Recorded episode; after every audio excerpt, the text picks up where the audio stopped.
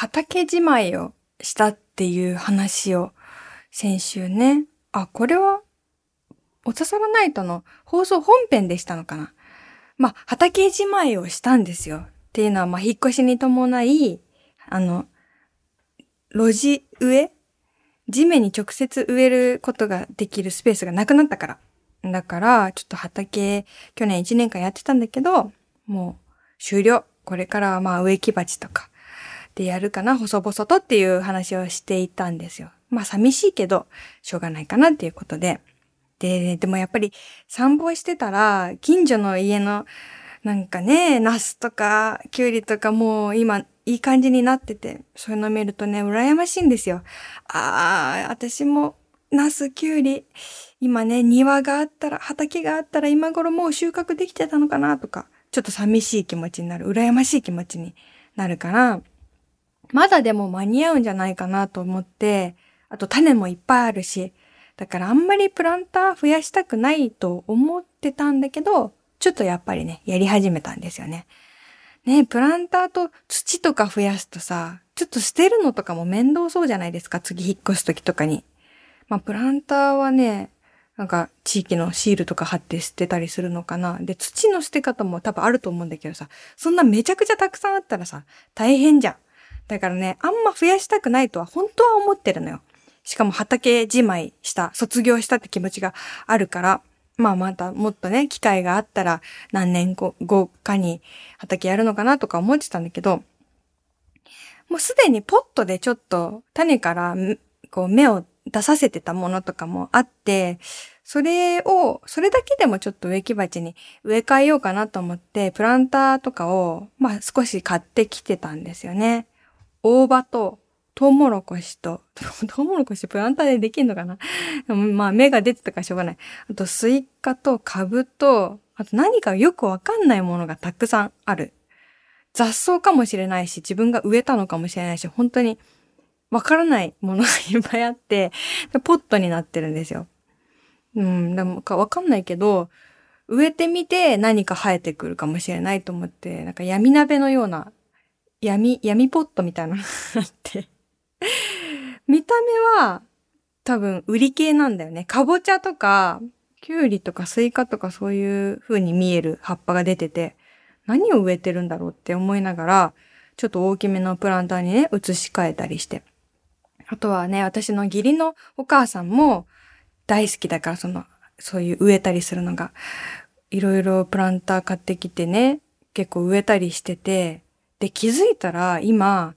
細長いさ、プランターあるじゃん。よく見るやつ。えっとね、縦20センチ、横60、70センチぐらいの、ね、ああいう花壇とかにあるあのプランターが 気づいたらさ、今さ、12個以上あるんだよね。結構な存在感よ。本当に。想像してみてくださいよ。なんかさ、ほぼ畑じゃんぐらいの量のプランターが、こんなはずじゃなかったんだよ。これね、私ね、畑ね、終わってませんでした。藤岡みなみのおささらナイト皆さん、やっほー藤岡みなみです。今週もポッドキャストオリジナルでお送りしていきます。ハッシュタグは番組本編と同じおささらナイトをつけてつぶやいてください。いつもありがとうございます。ね、というわけで、引き続きオープニングトークなんですけど、今週ちょっとだけびっくりしたことなんですけど、最近の小児科はすごいなと思いまして、最近の小児科はね、夢の国みたいになってるんですよ。まあ多分その子供たちに、ここは痛い場所とか怖い場所じゃないよ、楽しい場所なんだよって思ってほしいっていう、まあ、優しさが溢れてるんだと思うんですけど、最近の小児科ってカプセルトイがあったりするんですよ。カプセルトイこうガチャッとこう回すと景品が落ちてからあのちっちゃい機械。あれがあるところがいくつかあって、で、これ楽しいなと思ってたんですけど、注射とかしたりとか診察とかした後にお医者さんが、あ、じゃあ今日はもういいですよ、お大事にって言って最後に専用のコインをくれて、それを持って待合室にあるカプセルトイの機械に入れると、一回回せると。そういう、まあ、サービスなんですね。で、そのカプセルの中にはちっちゃい人形とかシールとかが入ってたりするんですけど、この間初めて行った小児科では、そのカプセルトイがまず4台あって、結構大きいやつが4台もあって、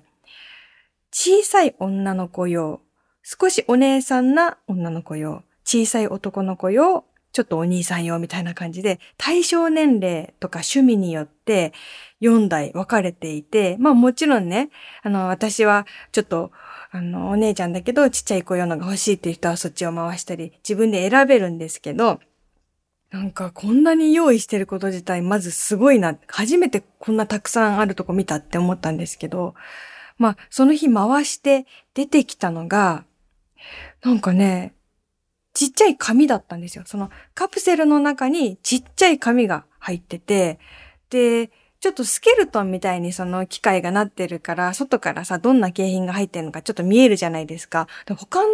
カプセルには、こう、結構大きめの、なんかブレスレットとかスライムとか、そういう景品が入ってるのに、私が回した時は、本当に紙切れ一枚だったから、おっと、こんなに楽しげにしておいて、現実を見せてくるの？と思って、すごい、これ厳しいのかなと思ってさ、見たらさ、9時になってたんですよ。まあ、ペロッとめくれるようになってて、で、その9時をめくると、6番って書いてあって、まあ、あの、受付に持っていくと、交換してもらえるっていうシステムになっていて、わざわざそこまでするんだって感じですよね。で、受付もさ、こうなんていうの、パネルみたいになってってさ、あの透明のパネルみたいになってて、こう、診察券とか保険証とか出すところだけ穴が開いてるタイプの受付だからさ、なんかさ、なんかの、ほんと景品交換所みたいにさ、見えてくるっていうか、で、その6番っていうちっちゃい紙を渡したら、なんか、あ、かりました。じゃあ、ちょっとおもちゃ持ってきますねって言ってめちゃくちゃ慣れた感じで、もうなんか病院とは思えない感じのテンションで、ちょっと奥から持ってきてくれて、で、受け取ったのが、とっても立派な大きいコマだったんです。コマ回しのコマ。あのちっちゃい丸いカプセルにこう入りきらないぐらいの大きさのコマで、なんかそれがすごいなと思って、ただでさえさ、そんなあの、プラスアルファのサービスじゃないですか。ほんとサービス精神でしかないのに、そこにカプセルに入りきるおもちゃを用意するだけでもすごいのに、入りきらないおもちゃもあげようとか、なんか一段階くじを、あの、引かせてあげて、もう一回ワクワクさせてあげようとか、もう溢れ出るサービス精神みたいなのをそれで感じちゃって、すごいなって思ったの。で、その後に、まあ、処方箋薬局に行くじゃないですか。ですぐそばに大体ありますよね。そういう薬局さんが。で、処方箋薬局に行って、まあ普通の綺麗なね、処方箋薬局だなと思って待ってて、そしたらなんか初めて行くとこだったんですけど、薬できましたよって言われて、あの、行って受け取って、で、ありがとうございましたって帰ろうかなって思ったら、薬剤師さんから、なんとかかんとかしますか？って言われて、で、ちょっと聞き取れなかったんですよ。で、え、え、何ですか？ってこう聞き返して、そしたらもう一回、なんとかかんとかしますか？って言ってくれて、なんだろう？と思って。このタイミングで薬剤師さんに何を言われるのかな。まあ、こういう会話ってちょっとね、あの、想定内の単語じゃないと聞き取れないっていうのがあるじゃないですか。で、本当に何回も聞き直して最後にやっと、あの、分かったのが、薬剤師さんが、クレーンゲームやりますかって聞いてたんですよ。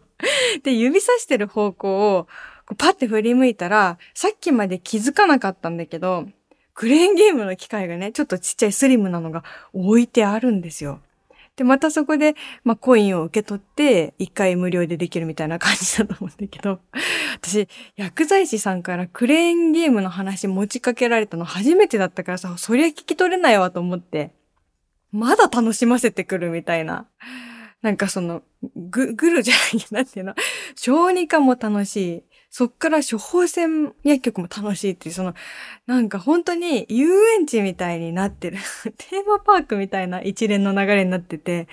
すごーってなったんだよね。もう本当に。しかもさ、私、処方箋薬局一人で行ったんですよ。一人で行ったんだけど、クレーンゲームやりますかって聞いてくれて、私のことも楽しませようとしてくれてると思って。まあ、やらなかったんですけど、まあね、ちょっとやってもよかったかなとも思うけどね、本当にね、夢の国でした。だってさ、普通に、ね、あの、薬剤師さんのお仕事、お医者さんのお仕事、受付の仕事、それだけでもめちゃくちゃ大変なのに、誰かがさ、カプセル回収してまた景品詰めて、そのカプセルトイの中にこう入れてっていうの毎日やってさ、今度はこの景品にしようかなとか言ってやってさ、なんかすごいそれもやってくれて全部が優しさすごいね、大変なのに本当ありがとうございますと思いました。はい、コーナー行きましょう。あのね、新コーナー考えたんですけど、ちょっとやってみてもいいですか？新コーナー。本当にそうかな？で、これちょっと言い方わかんない。本当にそうかな？本当にそうかな？ちょっとわかんないけど あの、徐々に調整していきます。本当にそうかな？っていうコーナーです。これはですね、街に溢れるメッセージ、身近なところにあるメッセージに、本当にそうかなと、プチ問題提起していくひねくれコーナーです。まあ、例えばっていう感じでやってみるのが手っ取り早いと思うんですけど、一つ目。よくあるじゃないですか。お寺とかに掲示板がこう入り口にあってさ、まあ、ちょっと毛筆でなんか一言が書いてあって、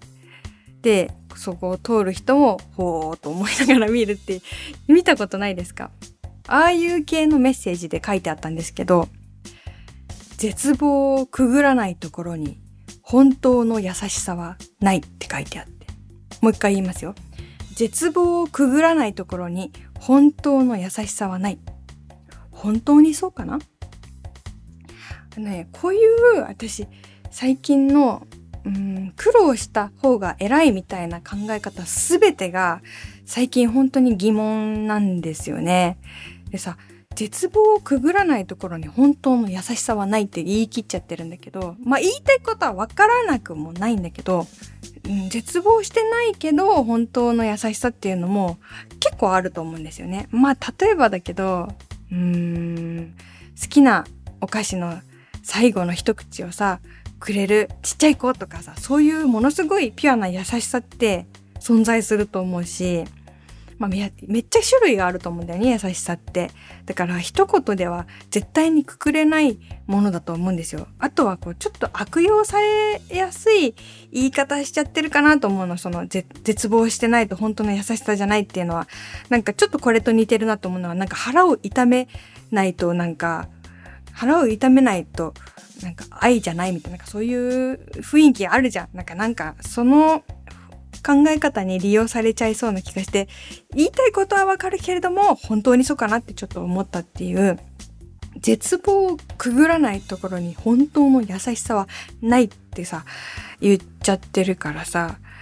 絶望をくぐったからこその本当の優しさっていうのは絶対存在すると思うんだけど、なんか他の優しさを否定する形でさ、あの、本当の優しさはないって言っちゃってるのが問題かなと思って、他の優しさを否定する形でこの言葉を言う必要がないかなと思いました。でも多分この言葉ってこうやっぱ人を救おうとしてるっていうか人の心を軽くしようとか導こうっていう風に思ってそれこそ優しい人が書いてると思うからそれをわざわざこうやって難癖つける私が一番優しくない。続いて こんな感じでやってきます。続いて、街で見かけた標語があるんですけど、まあ、こういうのね、川柳みたいな風になってるの、よくね、街で見かけるんだけど、看板があって、頼るより忘れてないか家庭のしつけっていうのに出会ったんですよ。もう一回言いますね。頼るより忘れてないか家庭のしつけ。本当にそうかな？これもね、古い考え方だなーって、多分この看板設置されたの、古いんじゃないかなそうじゃないと。最近設置されたとしたら本当に救いがないと思うんですけど、なんかさ、とにかく人に迷惑だけはかけないようにってよく聞くし、まあまあまあ、それもよくわかるんだけど、迷惑をかけるのが人間じゃないですか。で、迷惑をかけ合うことができるっていうことが社会の余裕。それこそが成熟した社会なんじゃないかなっていうふうに思うし、内輪で言うのはいいと思うんですね。なんか周りに迷惑かけないようにしようねってこう、内輪で言う、自分に言うとかはいいんだけど、外側から頼るな、自分でしつけろっていうのは厳しすぎるし、本当に苦しいと思って、なんかこのさ、頼るより忘れてないか家庭のしつけっていう言葉をパッて見た時に、そうだな、しっかりしつけようと思って、それがいい方向に行く人と、あ、やっぱり頼っちゃいけないんだ。しつけをしなきゃいけないんだってこう自分を追い詰めちゃう人、どっちの方が多いかなって考えた時に多分後者ですよね。本当もう限界なのに、周りからあの甘えるなって言われてもっと限界になっちゃう人の方が増えちゃうような言葉だと思うんですよ。それを街から言われるって一番しんどいなっていうふうに思ってこの看板に関してはちょっと嫌だなって思っちゃいました。厳しいひねくれてるすいません。最後です。最後はこれカーブミラーに掲示されてた川柳ですね。乗る人にベルト進める思いやり。もう一回言いますよ。乗る人にベルト進める思いやり。これは本当にそう。これは本当にそうです。なんかさ、まあ、運転して、ね、同乗者にベルト進めるの。ね、シートベルトしてねっていうのって、なんかうるさいと思われてないかなとか気を使うと思うんですけど、本当にこれは思いやりだからね、愛だからね、言って大丈夫なんですよ。短い距離だからまあ適当で大丈夫かなっていう風につい気が緩む人も世の中にはいるかもしれないと思うんだけど、シートベルトさえしていればっていう事故ってもうめっちゃたくさんあると思うんですね。だからこれは、あの、声を掛け合って、しっかり安全に注意していきましょうということで、乗る人にベルト進める思いやり、これは本当にそう。こういう風にね、本当にそうかな？が基本ですけど、このコーナーは。これは本当にそうっていうのもたまにあるということでやっていきたいなと思ってます。こんな感じで皆さんもね、気になる街のメッセージを見つけたらぜひ送ってください。写真付きでもいいし、なしでもどちらでも大丈夫です。街だけじゃなくてもいいよ。例えば、あの、こちら側のど、どこからでも切れますとか、本当にそうかなって思う時あるじゃないですか。どっからも切れないぞみたいな。そういうのでもいいですよ。まああんまりね、個人攻撃みたいななんか風にしたくないので、こう、特定の店が言ってる、特定の企業が言ってるみたいなのが分かっちゃうような形はあんまりしないようにしようかなと思います。匿名性のある感じで、あの 紹介していこうかなと思ってます。このメッセージ自体をね。うん。なので、もし本当にそうかなとか、これは本当にそうって思ったものがあったら教えてください。本当にそうかな？のコーナーでした。続いてのコーナー。1ヶ月に1回は思い出します。はい、このコーナーは切ないこと、恥ずかしかったこと、どうでもいい豆知識など、なぜか1ヶ月に1回くらい思い出してしまうことを募集していきます。まず私からいきます。今週の1ヶ月に1回は思い出すこと。5歳の時に人違いをして恥ずかしかったこと、未だに1ヶ月に1回は思い出します。これね、ホームセンターでの出来事なんですけど、私めちゃくちゃホームセンター行くから、1ヶ月に1回というよりも、ホームセンターに行くたびに必ず思い出してるんですよ。これ多分5歳の時だったと思うんだけど、のレジでお父さんが謎の商品をレジでね、ポンって置いたんですよね、レジの台の上に。で、その置くシーンだけを見て、本当に何に使うか全くわかんない不思議な形のもので、なんかね、鉄みたいな硬い塊なんだけど、それがなんかネジネジしてるみたいな、本当に何かよくわかんない部品で、だから、何これって思ったんでしょうね。それでなんか、お父ちゃん何買ったん？ってなんか、ちょっといじるような感じで話しかけちゃったら、パッて上見たら全然知らない人だったっていうことがあって、それでもう、耳、カッて熱くなって、間違えちゃった恥ずかしいってなって、でもさ、これって結構子供あるあるというか、スーパーとかでちゃんと親が確認しないで知らない人のカゴにお菓子入れちゃう子供とかさ、よくなんか見たことありません？なんかそういう子いると思うんですけど、実際自分がやったことある人とかいると思うんだけど、なんだけど、あの本人的にはすっごいショックでさ、恥ずかしいって。で、その後落ち込んで何も言えなくなっちゃって、で帰りの車の中でね、窓の外を見ながら肘をついて、はぁってため息をついてたら、母に、南のせいじゃないよって言われて、なんかそれもめっちゃ恥ずかしかったんですよ。間違えたことも恥ずかしいし、恥ずかしかったこと、落ち込んでることも全てバレてるってことも恥ずかしくて、子供心に恥ずかしいって思ったホームセンターの思い出を、いつまで経っても覚えてて、その時のホームセンターのレジの光景とか、あのよくわからないネジネジのものとか、ホームセンターって本当なんかよくわからないものを売ってるじゃないですか。本当に世の中広いなってそうやって思うんだけど、あと車の外の景色とか全部覚えてるんですよ。人間ってすごいなーって思いますよね。だって5歳の時の記憶を33歳になっても1ヶ月に1回以上のペースで思い出してるって、本当になんか記憶が服を着て歩いてるみたいな、それが人間だなっていうふうに思ったりする、そんなコーナーです。はい。では皆さんの1ヶ月に1回は思い出すことを読んでいきましょう。めっちゃ素敵なエピソード来たよ。おささらネームタラノスケさん。こんばんは、みなみさん。こんばんは。毎週楽しい放送をありがとうございます。1ヶ月に1回は思い出しますのコーナーに投稿します。学生時代好きだった女の子の私、パセリみたいになりたいって一言が今でも思い出します。なんで？って聞くと、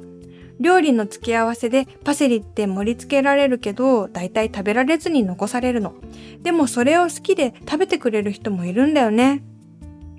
この時言えなかったけど、自分は必ずパセリ食べるよって。今何してるかな？うわー、切ねー、切ねー、映画化希望。何これ？好き、このエピソード。買い取りたい。私のエピソードにしたい。なんか、これさ、日常アンサーソングのコーナーでもいいですね。これを曲にしたいですね。パセリになりたい。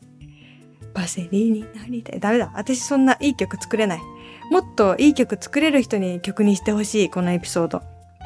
かっこいいなかっこいいなこんな思い出欲しい人、はーい。こんな思い出が欲しかった。あ。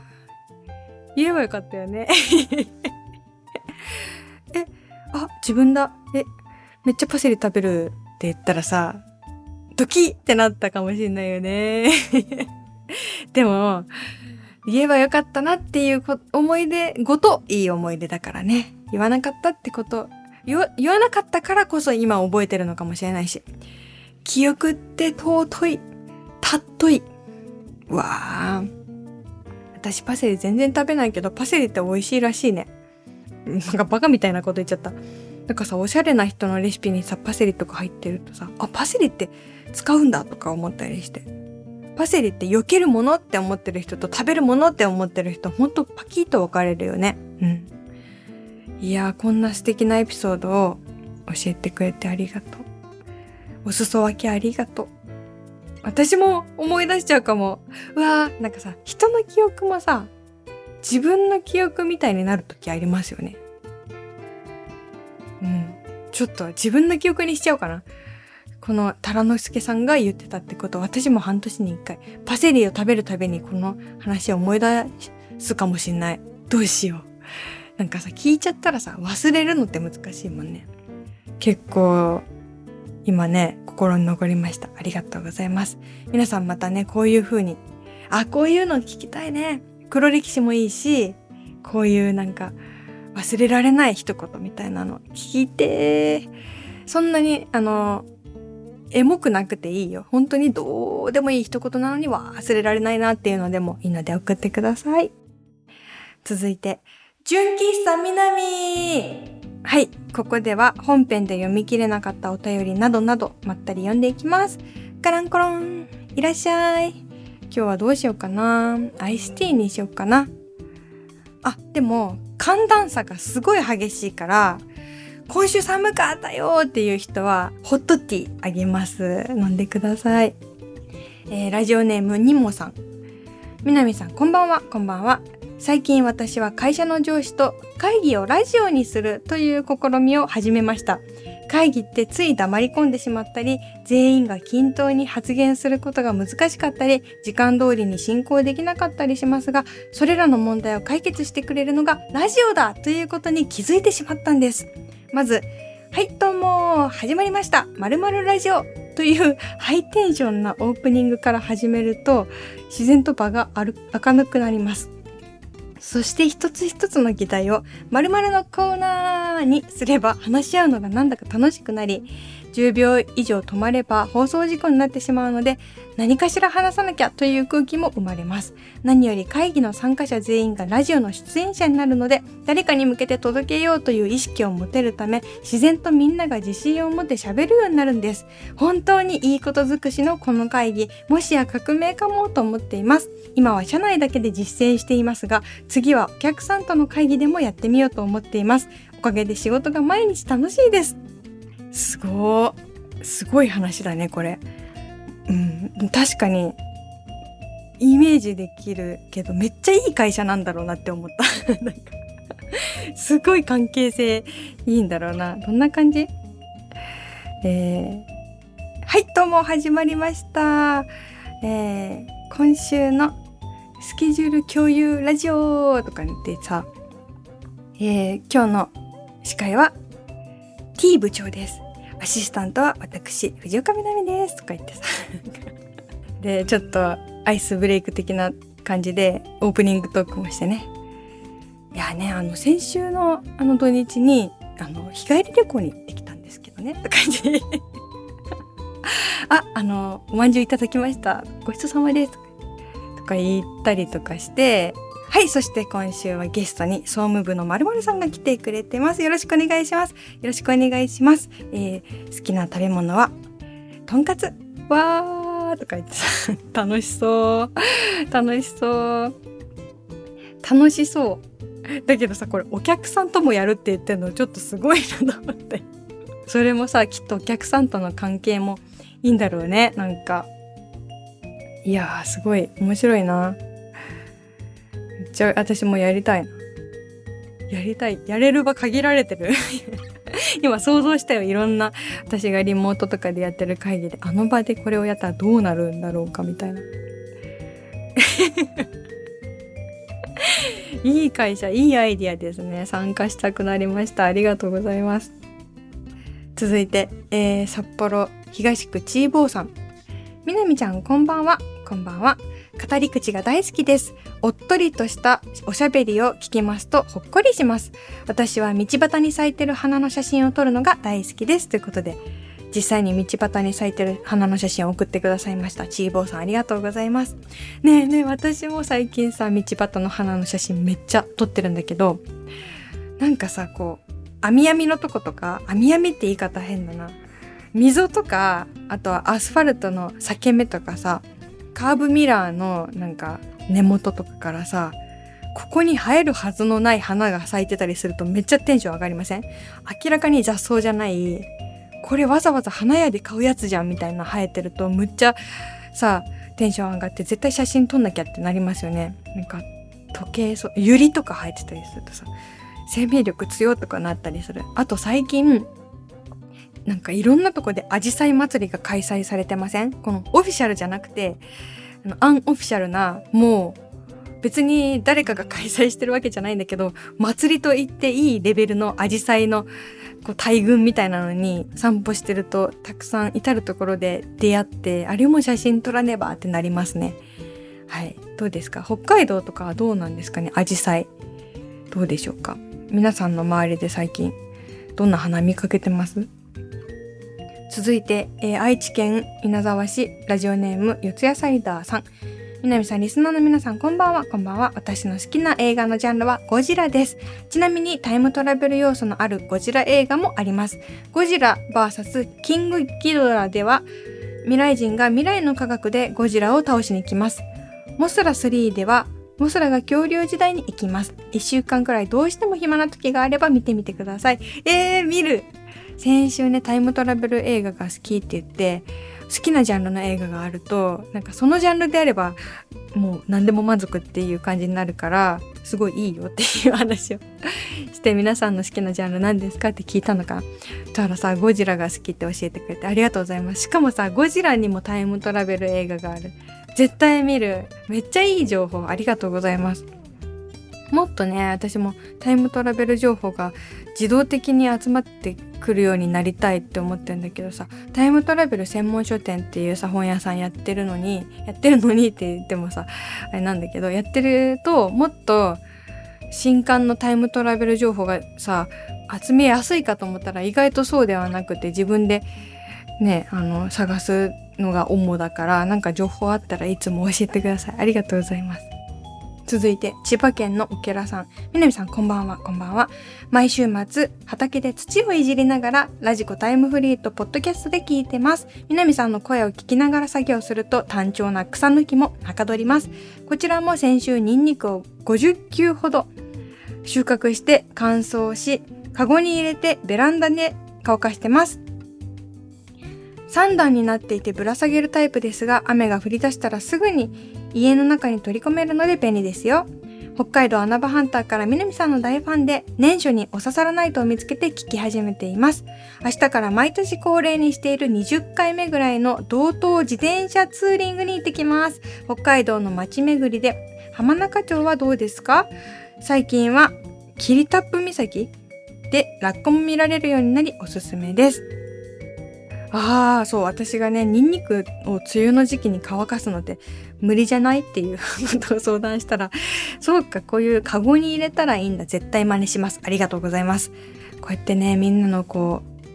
う、持ってる知識で助け合っていきたい。助け合っていきたいとか言ってさ、私こう、情報もらってるだけになっちゃってるけど、何か伝えられることがあれば嬉しいんですが。ありがとうございます。いいですね。道東自転車ツーリング。羨ましい。めっちゃ景色とかいいんでしょうね。いいなぁ私ね、野生のラッコを船の上から北海道でね、一回だけ見たことあるんだけど、めちゃくちゃ感動した。野生のラッコっているんだ。そりゃいるよ。そりゃいるんだけどさ、ラッコってさ、なんか水族館でしか見られないのが当たり前と思ってたからさ、すっごい遠目でさ、米粒ぐらいのサイズだったけど、ラッコが見えた時めっちゃ感動した。私はラッコを野生で見たことがある。なんか、どういうこと？その事実を伝えたかったんだけど、なんか変な感じになっちゃった。ありがとうございます。そうですね。浜中町いいですね。今度ちょっと妄想北海道旅行のコーナーとかでもね、取り上げられたらいいなと思います。はい。というわけで、純喫茶南でした。カランコロン、また来てね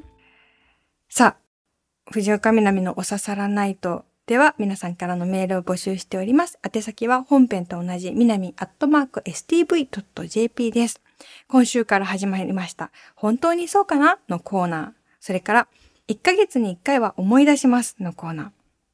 そして、これね別にとっておきのエピソードじゃなくてもいいんですけど、皆さんのエピソードに私が曲をつける日常アンサーソングのコーナーですとか、えー、こんな時に聴く曲ありますか？例えば、ツーリングの時に聴くなんか聴く音楽ありますか？あ、でも聴きながら走ったら危ないのか。まあなんかね、そういうこの状況に合うミックステープ作ってくださいっていうコーナーもありますし、妄想北海道旅行179市町村できれば全部回りたいっていう夢がありますね、妄想で。それから、ラジオネームがないよっていう人はラジオネームを考えるコーナーとかいろんなコーナーありますので送ってください。ね、コーナーに当てはまらないなんか話でも雑談でも何でもお待ちしております。宛先は南アットマーク stv.jp です。そう、今週ですね、メールいただいた中に、ちょっとね、読む時間がなくて、詳しくは読めなかったんですけど、なんかね、学生さんで、お刺さらないとかめちゃくちゃ大好きで、いつか番組に関わりたいっっていう風に教えてくれたね、学生さんからのメールがめっちゃ嬉しかったです。ラジオネーム、聖人歩兵さん、ありがとうございます。お刺さらないとは聖人歩兵さんをちょっと応援してます。嬉しいよ。こうやってね、なんか、好きだっていう気持ちを口に出してもらえるそれがダイレクトにもう私のね、生きがいというか、モチベーションになってます。本当にありがとうございます。